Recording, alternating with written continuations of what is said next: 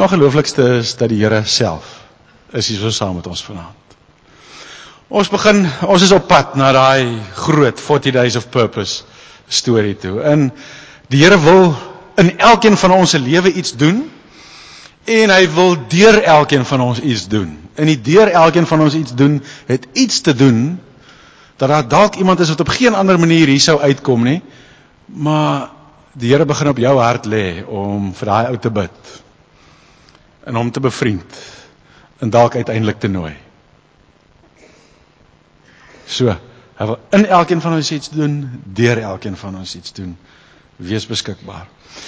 Maar voordat ou daarby uitkom, is dit dalk goed dat ou net so 'n bietjie sal gaan kyk na die wêreld rondom aan, rondom ons oor wat gaan aan in die wêreld. En daarom daarom is ons reeks vir die volgende 4 weke is wat die duiwel is fout. Vanaand wat die duiwel is fout met die wêreld. Volgende week wat die duiwel is fout met my. Nie my nie.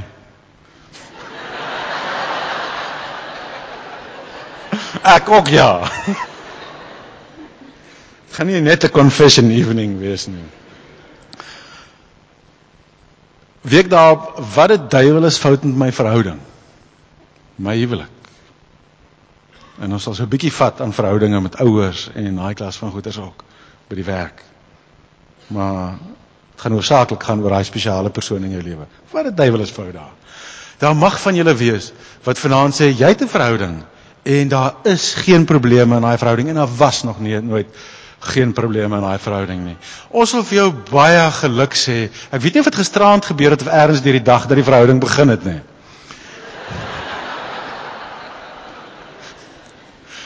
Maar maar as dit langer aankom is dit dan kan die meeste van ons op 'n stadium minstens saam sê, nou, wat die duiwel is fout in my verhouding. En aan die 4de Sondag van nou af, wat die duiwel is fout met die kerk.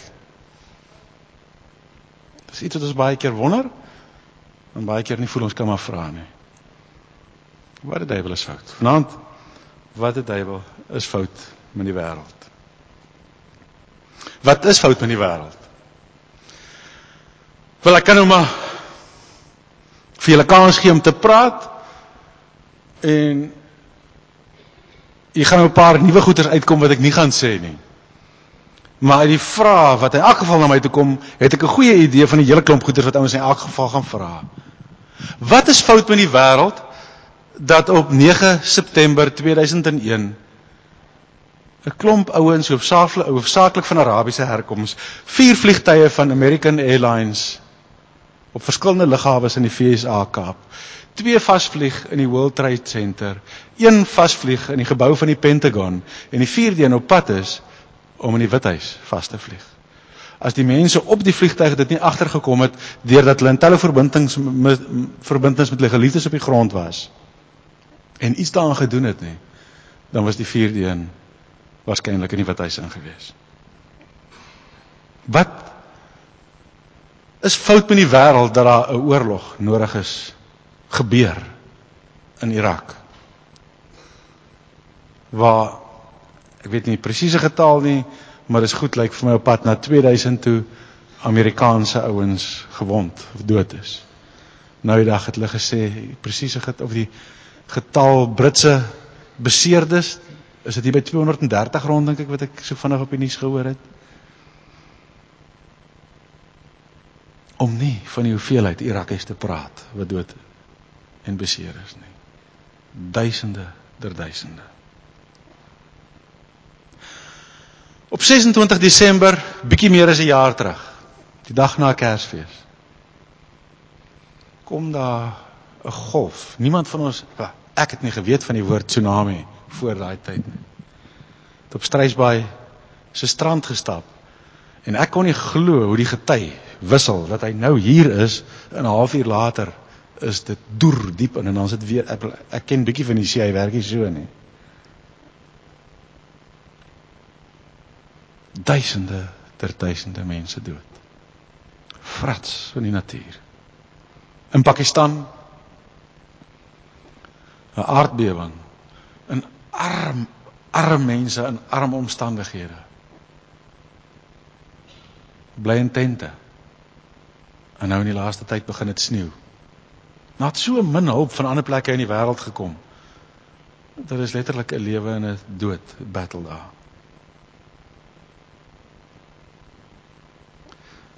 Katrina orkaan tref New Orleans. En die hele stad lyk soos 'n dam.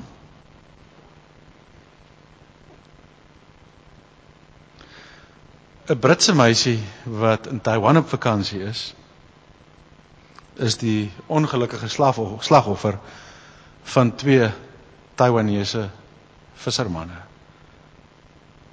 Hulle raak eendag dronk, kyk pornografiese films met westerse meisies in besluit hulle wil 'n westerse meisie verkrag, gaan loop in die strate tot hulle een raakloop wat alleen is, verkrag haar en vermoor haar. Wat is verkeerd met die wêreld? Hier naby Redding gryp 'n klomp ouens twee meisies in 'n parkeerarea. Ontvoer hulle. Doen die verskriklikste goeters met hulle. Vermoor een en die ander een oorleef 'n koel wond in die kop. Suid-Afrika. Sjoe. Apartheid.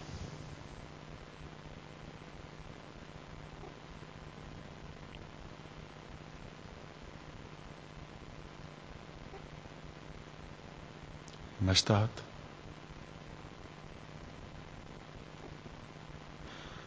Ouens wat multimiljonêers is. Terwyl die ouens wat vir hom werk en hom dit maak. Krepeer. Die duiwel is verkeerd met die wêreld?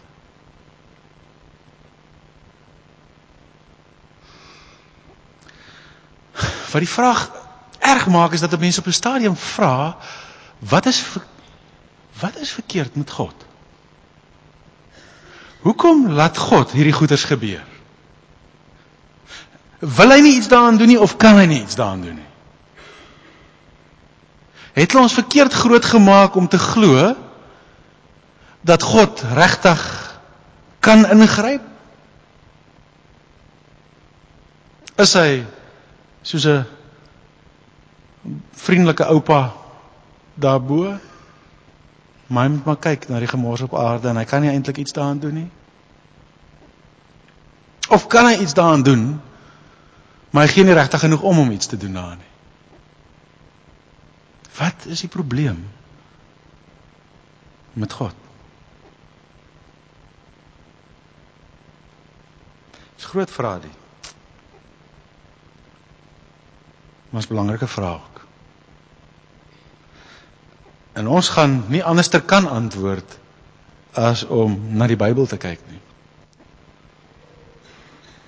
En daar's nie een versie wat ek gaan uithaal nie, ons moet gaan kyk na 'n so 'n strekking te kry van van wat die Here vir ons oor 'n klomp van hierdie sake sê.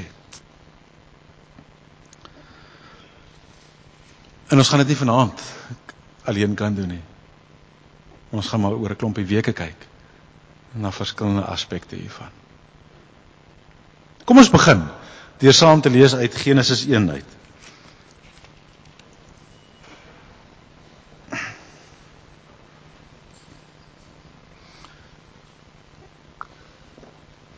En nou wens ek ek kon die hele Genesis 1 2 3 en die eerste stukkie van 4 lees vanaand. Maar tyd gaan ons nie toelaat nie, maar uh, dit sal nogal goed wees as julle voor julle by die selgroep kom hierdie week. As julle hieroor gaan gesels in die selgroep as jy Genesis 1 2 3 en so die eerste gedeelte van 4 kan lees voor dan. Genesis 1. Ek begin sommer voor. In die begin het God die hemel en die aarde geskep. Die aarde was heeltemal onbewoonbaar. Dit was donker op die diep waters, maar die gees van God het gesweef oor die waters. Toe het God gesê: "Laat daar lig wees." En daar was lig. God het gesien die lig is goed. Hierdie is die belangrikste stukkie wat ek vanaand vir julle wil uitlig. God het gesien die lig was goed. Toe stukkie verder.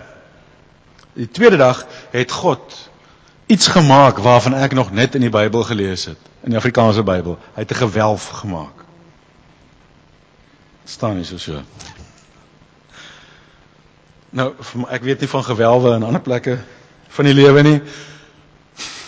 Maar daar het 'n klomp water verdamp van die aarde af. En die atmosfeer is gevorm en wolke is gevorm. So 'n klomp van die humiditeit is onttrek van die waarde af. Daar het 'n atmosfeer gekom waar mense kan leef en 'n klomp van die vog is in wolke waar dit reën en weer afkom en ander weer opgaan. So dis maar waarop dit neerkom. Tweede dag van die skepping. Derde dag het God die see gemaak. In vers 10 en God het gesien dit is goed.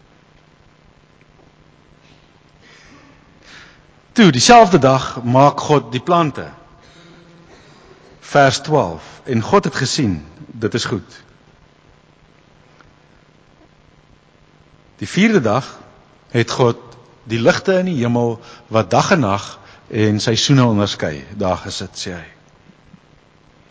Vers 18 en God het gesien dit is goed.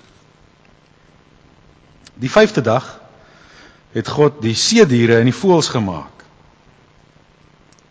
Vers 21 en God het gesien dit is goed. En die sesde dag het God die mens gemaak. Vers 31 Toe het God gekyk na alles wat hy gemaak het en dit was baie goed. So, hoe het God die aarde gemaak?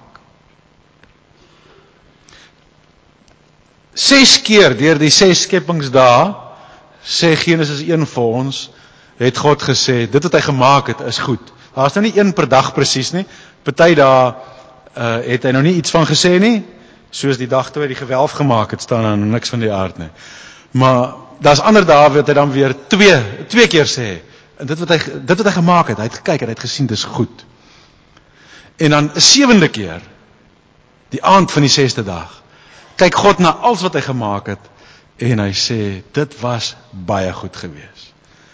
So, die aarde, die skepping was hoë kwaliteit geen fout nie, geen foute vind nie. Slaag die SABS of watter bureau van standaarde se saak ook al. Die skepping is goed gemaak deur God, net goed. En dan lees ons in Genesis 3 dat daar 'n baie slegte ding gebeur het. Iets wat gemaak het dat daar 'n breuk tussen God en mense gekom het. En die breuk tussen God en mense, God en aarde, God mense en mense As jy deur die Bybel gaan, dan kom jy agter daar's vier verhoudinge heeltemal bevoeter daai dag. Mense se verhoudinge met God is in flarde, dis flenters. Kyk maar na die lewe rondom jou. Mense ken nie vir God nie, hulle leef nie soos God sê nie. Hulle leef nie sy wil uit nie. Daai hele verbintenis wat daar veronderstel was om te wees, is uitmekaar uitgeskeur. Mense se verhouding met ander mense is uitmekaar uitgeskeur. Dis flenters. Ons het nou-nou gesê, dis nie een verhouding ouer as 24 uur wat nog nie hiccups gehad het nie. Dis nog een ek weet nie of hierdie ouers wat sê hy het maar ek het nog nooit met my ouers gehaak of met enige van my broers of susters nie. Ek is by 'n werk waar daar tot nou toe nog nooit frustrasie was nie. En ek is al 'n paar jaar in die werk. Dit werk nie so nie. Verhoudinge is opgevoeder oor die aarde. Die mense verhouding met die natuur is heeltemal opgevoes. Die natuur self is kokkie. Kyk die aardbewing, kyk die tsunami, kyk die orkane. Die natuur is soos 'n ding buite beheer. En mense bevoes die natuur. So daai verhouding is gebreek. En dan die vierde verhouding wat gebreek is, is ons verhouding met onsself. Nou gee my baie frons daaroor. Sê nou. Sê nou jy was nie jy nie. Maar jy het vir jou geken. Sou jy graag jou pel wou gewees het? Mense sou dink dat die meeste ouens sê, "Verseker, dit sou my beste vriend op aarde gewees het." Maar daar's 'n hele klomp van ons as jy dit hoor, dan weet jy nie baie mooi of jy eintlik sou gehou het van jou as jy nie hy was nie.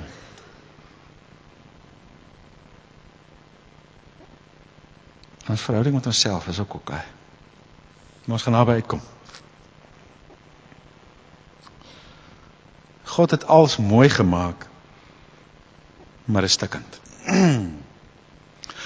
As 'n ou vir kenners vra oor keramiek, en wat is nou eintlik die beste keramiek?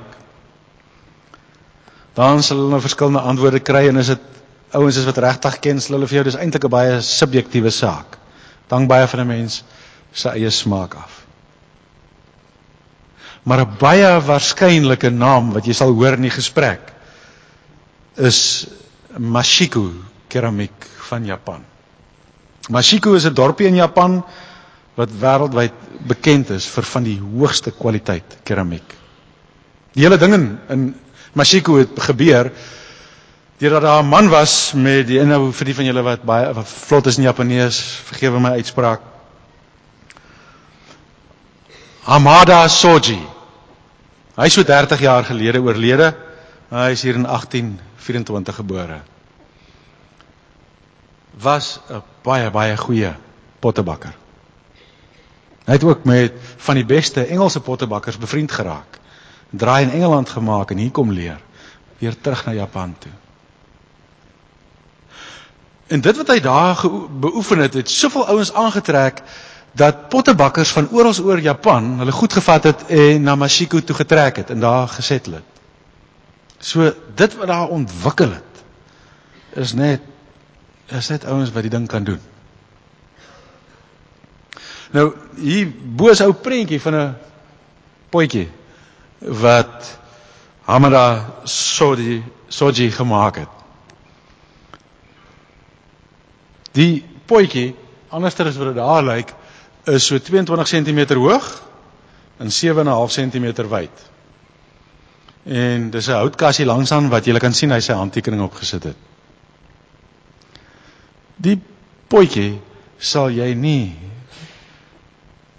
vir veel onder 4000 pond kan koop nie. So dis nogal so ietsie werk. Sê nou ons het die ou potjie hier vanaand in per ongeluk val hy. En hy breek. Dan sal enige kenner wat daai stukkie eh, porselein daar optel vir jou kan sê dis van 'n ongelooflike hoë kwaliteit. Enige kenner wat 'n skerf van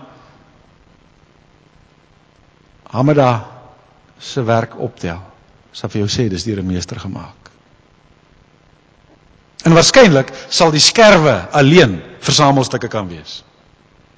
As jy dit vir 'n kenner gee, gaan hy dit eers in 'n vertoonkas bære, gaan dit nie weggooi nie. Dis net 'n skerf. Maar dit is so waardevol. Dit is so goed gemaak. En dis presies hoe die wêreld is. God het dit ongelooflik gemaak, maar dis flenters. Bro, wie van julle kan nou nie sê die wêreld is mooi nie? Het van julle al Tafelberg gesien? Man, vergeet van op Tafelberg was. Ek kom. Klim op Leeukop. Klim net op Leeukop en kyk en jy 270 grade see uitsig. Dis net so 'n stukkie land so agter jou. Gaan ry in die aand tot bo op sy nevel en kyk af op Kaapstad.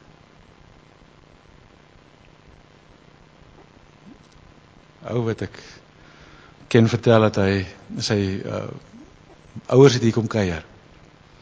En hulle ry daar na die noorde van Italië toe en to, sy ma sy maale nou by hulle toe hulle daar so oor die berge gaan in die noorde van Italië en hou stil en kyk hy uitsig daarso. Hy sê toe begin sy ma huil soos 'n baba van mooi. Dit is net vir so mooi. Jy in die aand langs die Suid-Afrikaanse kus gestap. Alleen. Net maan in golwe in die skyn wat so floriseer. En dan wil jy vir my sê dis nie mooi nie. Sjoe. En jy weet van daai iemand wat jy ontmoet het. En toe jy haar sien. Nie noodwendig dadelik toe jy haar sien nie. Eers was dit net haar neusie wat vir jou cute was. Maar toe jy eers sien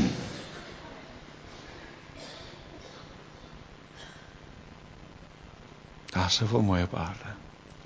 So mooi, so goed gemaak. En tog ook so stikkend. Want dieselfde see wat so mooi is, vat se verlewens. Dieselfde berge wat so mooi is, begin onbedaarlik skud en vat lewens. En daai ongelooflike oulike girl wat jy nogal by die kerk ontmoet. Ag, sy's net mooi en goed en, en net as jy nou heeltemal jou hart verloor het op haar. Dan kyk sy vir jou een aand so traag in die oë en sê: "Wie jy, dit gaan nie werk nie."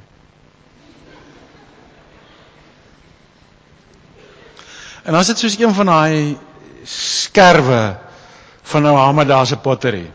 Dis pragtig, maar dit het 'n skerp kant. As jy verkeerd vat, sny jy hom. Dan kom jy agter hierdie gaaltjie so mooi as wat sy is, hy het 'n skerp kant. Sy sny vir my. Hier die binnekant waar ek nie eers kan sê hoe die binnekant dit is nie. Sny sy vir my uitmekaar uit. Almal van ons het 'n skerp kant. Jou ouers het al deurgeloop daardeur. So seer gemaak, gesny deur ons. Jou broers en susters het al jou skerp kant belewe. Die mense die heel naaste kry die heel seerste deur ons skerp kant. God het alles ongelooflik mooi gemaak, maar alles is ongelooflik stikkend. Dis die werklikheid waarin ons leef.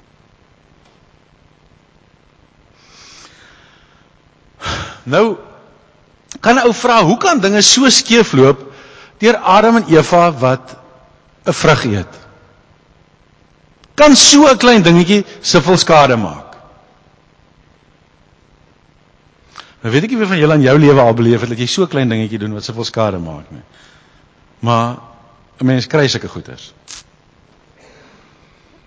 'n Mens kry mos daai detoneerders vir die ouens so op die myne of so gebruik. Dis net so 'n ou dingetjie. Maar wat is dit nou om die ou dingetjie in te druk? maar dit het nog 'n taamlike effek wanneer 'n ou dit doen. Klein aksie, groot skade. Weet jy of jy al in 'n verhouding gehad het? Klein aksie, boem, einde van verhouding nie. Dis weg, soos om nooit weer terug te wees nie. 'n Geleentheid in jou lewe, boem, weg.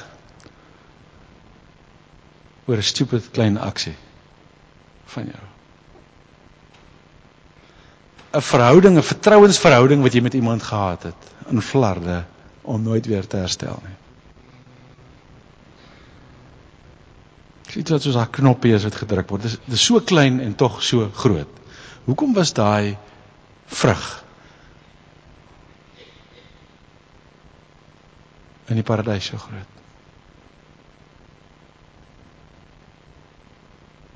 Maar om om die punt nou goed te verstaan nou, die storieetjie van nou Pieter Sellers. Miskien moet ons dit gou kyk voordat ons hier verder gaan. Kyk of jy jouself 'n insident in jou lewe identifiseer. Hy is hier so so amateuragtige ehm um, akteur wat van Indië af ingevoer is en die ouens wil 'n shot neem van 'n gebou wat nou hulle kan hom net een keer afneem want hulle gaan hom opskiet en alles moet reg wees. Kyk gou-gou vir Pieter Sellers.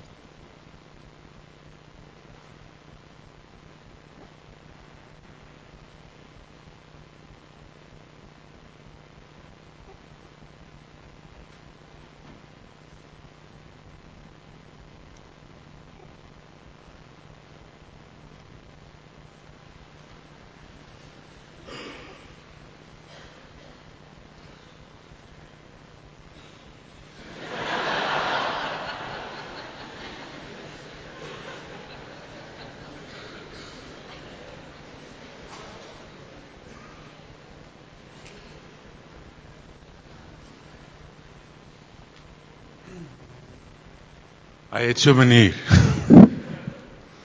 Altyd die onverwagte met op Pieter Sellers, né? Nee, hulle vertel dat hy blykbaar uh was een van sy gunsteling stokperdjies as hy nou een aand te veel gedrink gehad het dan sal hy 'n vriend insnyk insneek in 'n hospitaal in en dan ry hulle in die huisbak en dan sal die een nou vir die ander een in hulle dronk toestand sê jy kan nie opereer in die toestand wat jy nou is nie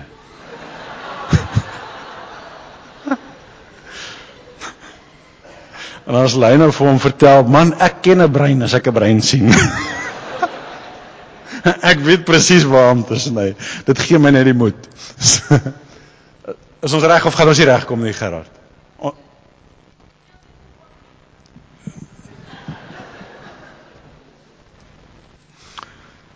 Roep maar vir my as jy reg is, man. Gaan so lank aan, anders slaan ons maar oor.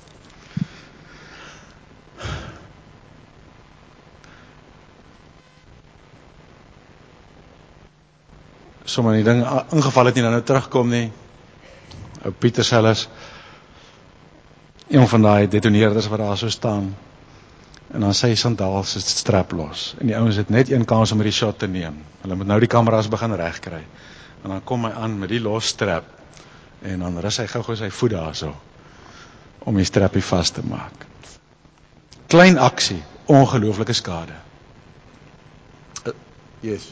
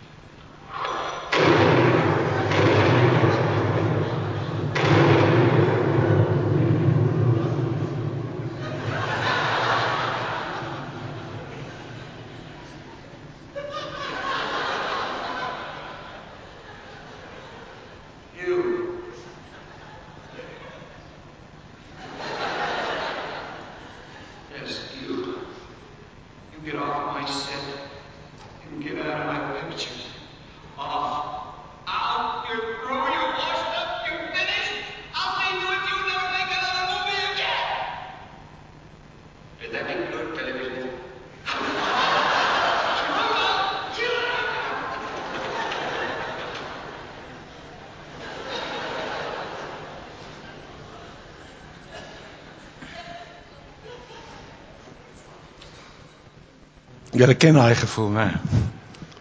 As jy besef nou het jy die verkeerde knoppie gedruk. Klein aksie, ongelooflike groot skade. En dis wat Adam en Eva reg gekry het in die paradys. Hoekom so groot skade? God het hulle gemaak om in hierdie ongelooflike verhouding met hom te leef. Daar's net een manier hoe liefde werk en dis dat liefde vir die ander persoon 'n keuse gee om by jou te wees. Soos hier nou vanaand 'n oulike ou 'n oulike girl raakloop en hy besluit hy's baie mal oor haar. En hy gryp haar en hy sluit haar toe. Laat sy nie van hom af weg moet wegkom nie. Dan is dit 'n misdaad. Kan haar nie hou forceer dan is dit nie liefde nie. Dis gevangenskap. Slawerny. Omdat God nie belangstel in slawerny nie, moes hy in hierdie wonderlike paradys 'n deur uitgee. Moes hy vir die mense 'n keuse teen hom gee. Sien daar is die boom. Ek vra vir julle om dit asseblief nie te doen nie. Leef naby my. Leef vir my. Ek wil vir julle so seën, ek wil vir julle so goed. Maar as julle teen my wil kies, gaan jy daai boom se vrugte. En Adam en Eva gaan doen dit. En die wêreld is uitmekaar. En elkeen van ons ons sukkel met ons verhouding met God. Dis uitmekaar. En ons sukkel met ons verhouding met ander mense. Dis uitmekaar. In werk is 'n struggle. In die natuur is teen ons en mense is teen die natuur. Reg, nou het ek net om 'n volgende punt te maak. Paar ouens gou nodig om my te help. Uh Peer en Michael en Kobus, kan julle gou-gou vir my kom help? nou, terwyl hulle vorentoe stap, Michael kom, julle kom maar kom. Michael voel verskriklik sleg.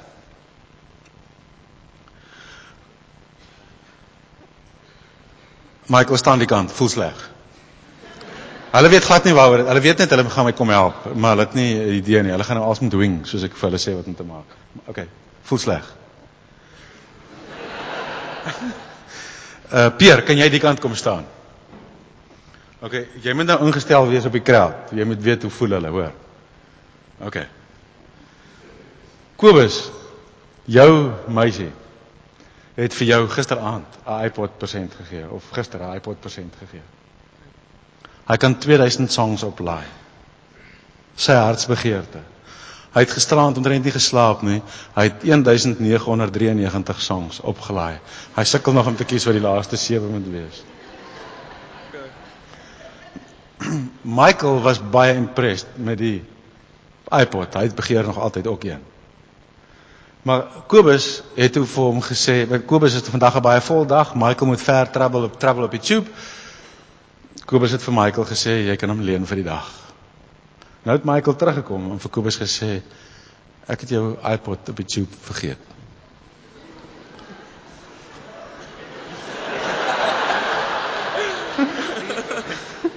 Kobus vertel vir ons hoe voel jy? Verstaan nie.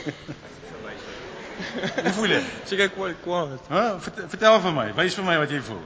Woedend. Serieus. Wat wil jy vir hom sê? Nee, dis nie wat ek vir hom wil sê nie, dis wat ek hom nog wil doen. Wat wat wil jy met hom doen, Kobus? Die iPod uit hom uitslaan. 10 to 1.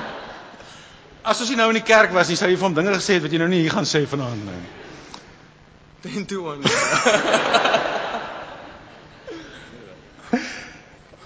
Pier.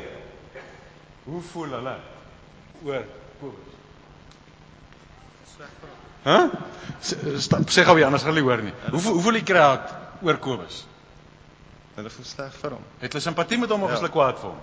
Simpatie. Hulle het baie simpatie met hom. Dink ek. Wat ek vergeet het om te sê, die datum is 7 Julie. Kobus was op die tube wat hier tussen ah, nie Kobus nie, Michael was hier op die tube wat tussen Kings Cross en Russell Street in die ontploffing was. Vyf ouens in die carriage waarin hy was is dood. Hy het nou net uit die stort uit gekom. Hy was pikswart en sy klere was in repe want hy het stukke van sy klere afgeskeur om vir ander te gee om hulle bloed te stop. Kobus het dit geweet toe hy gereageer het soos hy gereageer het.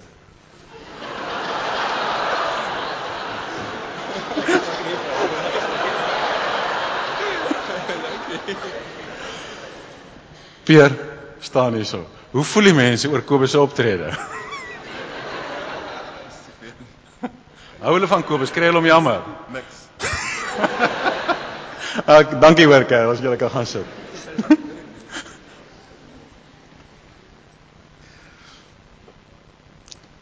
Kan julle sien dat die verstaan van die groter prentjie heeltemal jou persepsie van die ding swaar. Ek bedoel, hoe kan die voel kla oor 'n iPod? Jy, jy wens dat jy was nader dat jy hom kan klap. Want Michael kan dood gewees het. Daar is mense rondom hom dood. 'n Ou kan kla oor die iPod, kla oor die iPod as jy nie 'n idee het hoe verskriklik die groter prentjie regtig is nie. Dan is hierdie ding wat hier gebeur verskriklik dat hy sy iPod op die trein vergeet het. Maar as jy die groter prentjie verstaan, is dit nie meer verskriklik nie. Dan dan gebeur sulke dinge.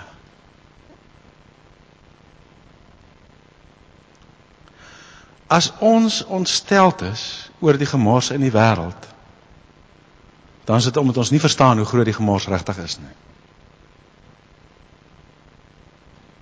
Hoe verskriklik dit is dat hierdie bolletjie klei, die aarde, op pad was na dood, na finale vernietiging, afgesny van God vir alle ewigheid. Die vierde vliegtyg van American Airlines. Die laaste een van die vier wat nog in die lug is. Die een waar die ouens wat in telefoniese verbintenis met hulle geliefdes op die grond was, toe hulle hoor van die ander drie vliegtye wat ook gekaap is. Toring 1. Toring 2. Pentagon. En hulle geliefdes vir hulle op die telefoon sê dit die mense raai, julle is op pad na die Withuis toe. Nou onlangs was daar 'n dokumentêr oor gewees. En die ouens het oor die telefoon die hele storie vertel. Toe's daar 'n paar van daai ouens wat sê Kom hallo high water, ons moet hierdie ding probeer stop. Maak nie saak wat nie. Ons is almal op pad na 'n sekere dood toe. Ons moet probeer om dit te stop. En die ouens was nie bang geweest om hulle lewens te waag nie want hulle is in elk geval in die glorie. So hulle het gesê ons gaan probeer. Nou onder normale omstandighede of ander omstandighede sal dit onnosel wees vir 'n paar ongewapende ouens om 'n klomp gewapende terroriste omtrent kaal aan aan te val. In hierdie omstandighede sê jy wat anders? Wat anders? Hulle het probeer Hulle het blykbaar deurgebreek tot in die kajuit. En dis nie heeltemal seker wat daar gebeur het of die ou wat die stuur gehad het doelbewus die vliegtyg in 'n spin ingesit het waar hy nie kon uitkom nie en of dit nou maar net gebeur het in die worsteling wat daar is dat die ding in 'n spin gegaan het wat hy nie weer kon uitkom nie.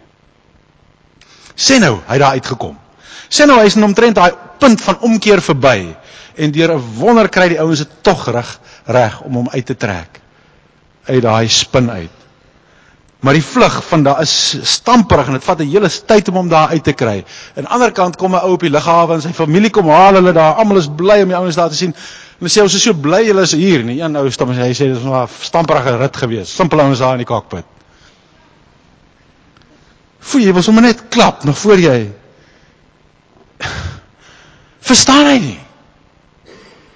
Verstaan hy nie?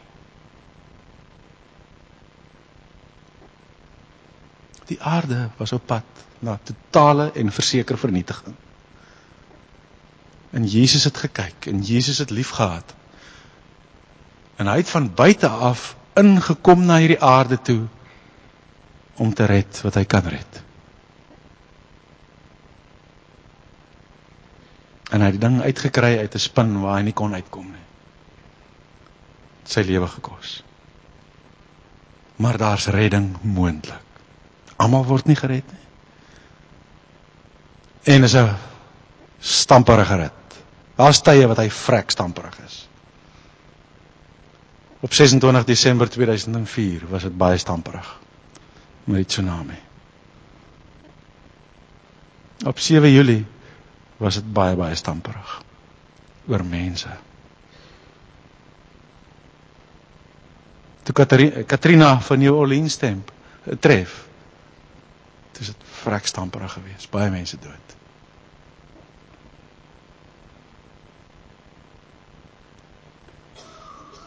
Maar minstens word sommige gered.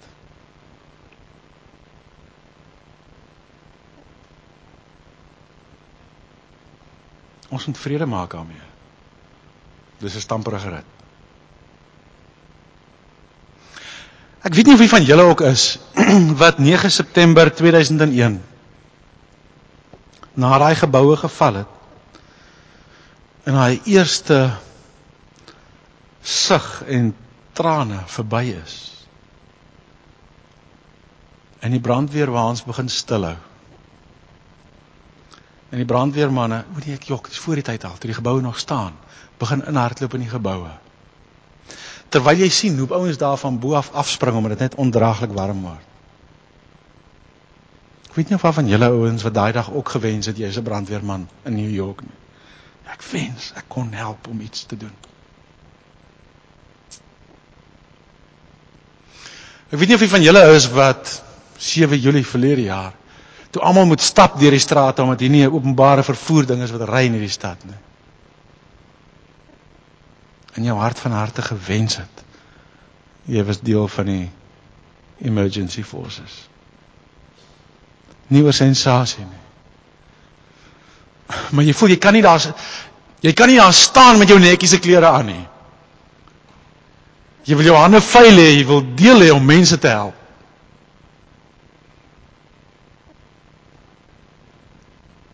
Dis wat die kerk doen. Dis die kerk se roeping op aarde. Om 'n aarde wat 'n stamperige rit het. 'n Lewens wat uitmekaar val en 'n natuur wat op kolle kokkai is. 'n Mense wat mekaar vernietig. Die brandweermagte en die noodmagte wees wat sê Ek weier om myself om al my energie te spandeer om myself te kussing, te beskerm dat ek tog nie skokke so min as moontlik moet voel. Ek weier. Ek kan dit nie hanteer om met skoon klere eenkant te staan. As daar lewens is wat gered kan word. Ek wil my lewe gee om deel te wees van die brandweermanne, die noodmagte wat ingaan om te red wat te redde is. Om te gaan haal wat nog gehaal kan word. Om 'n stukkie heel, 'n stukkie troos te bring waar 'n stukkie troos gebring kan word. Die lewe is ongelooflik mooi en ongelooflik stikkend. Toe ek in straatwerk by Kaapstad was, het ons byna elke naweek besoekerspanne gehad. Ek het baie gereeld as ons besoekerspanne, groter besoekerspanne gehad het, dan was ons in die nag, ons het gewoonlik hier so so 9 uur se kant uitgegaan stad toe, 4 uur die oggend opgehou met die uitreik. En dan vat ons die ouens aan sien hulle die straatkinders. Hawelose ouens. Gaan stap op die straat waar die prostituie hulle self vir 'n paar rand verkoop. En in hulle harte walg hulle vir hierdie manne wat hulle oplaai. Prostituie wat ek in my lewe gesien het, het almal 'n minagting vir mans. Gewoonlik mans wat met hulle getorring het een of ander tyd in hulle lewe. Hulle het geen respek vir hulle self nie. En dis heeltemal 'n manipulasie ding waarmee hulle besig is.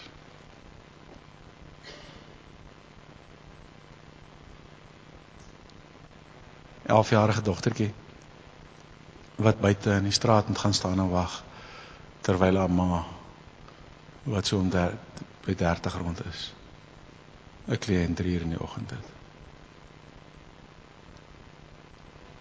Draggies dwelmverkopers wat vir enige ding aanbied teen 'n winskoopprys. Dat jy binnekant net so siek voel vir hoe gebroke die wêreld is. En dan klim ons daar in die kombi en dan ry ons ry ons sy nevel uit. En dan kyk ons af van sy nevel af op Kaapstad se liggies in die hawe. En dan kan jy net sien die clash wat dit hier in ouens se binne bring. Hoe kan soveel lelik en soveel mooi so op dieselfde plek wees? Dan die Ek het nog nooit ouens meer teachable gesien as op daai oomblik nie. Is wat moet ek raak sien in die lewe? Moet ek die lelik raak sien of moet ek die mooi raak sien? Ek is in my hele hart oortuig ons moet albei raak sien. As ek net die gebrokenheid raak sien, sou ek geen energie gehad het om enigiets daaraan te doen nie. As ek net die mooi raak gesien het, sou ek baie oppervlakkig gewees het en 'n oppervlakkige lewe geleef het. Maar as God my oë oopmaak om die mooi raak te sien, te geniet, in te druk, die vingerafdrukke van die meester daarop te sien, 'n duisend keer mooier as daar waar die vingerafdrukke van Hamada Soji op sy keramiekwerk lê. Maar dieselfde tyd is ek net so bewus van hoe flenters die wêreld is. Hoe stamperig die rit is dan gee iets van daai albei kante raak sien 'n stuk energie in my hart. Wat sê ek weier om vir myself te leef. Ek wil help om 'n verskil te maak. Mag dit jou belewenis van jaar in Londen wees. Weier om vir myself te leef. Mag God ons oë oopmaak om die mooi raak te sien. Gaan kyk die Alpe. Gaan ry 'n paar draaie. Gaan geniet goeie vriende. sien die mooi, drink dit in. sien die gebrokenheid. En doen iets daaraan. Almagtige Here.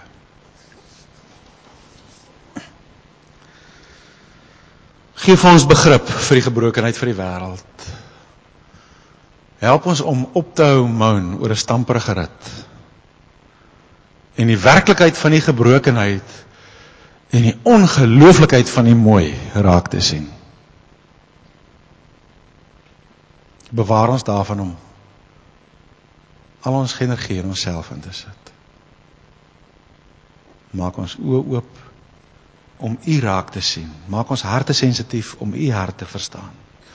Maak ons ore oop om u stem te hoor. Gebruik ons hande, ons voete, ons oë, ons monde om verskilmakers in 'n pragtige stikkende wêreld te wees. Amen.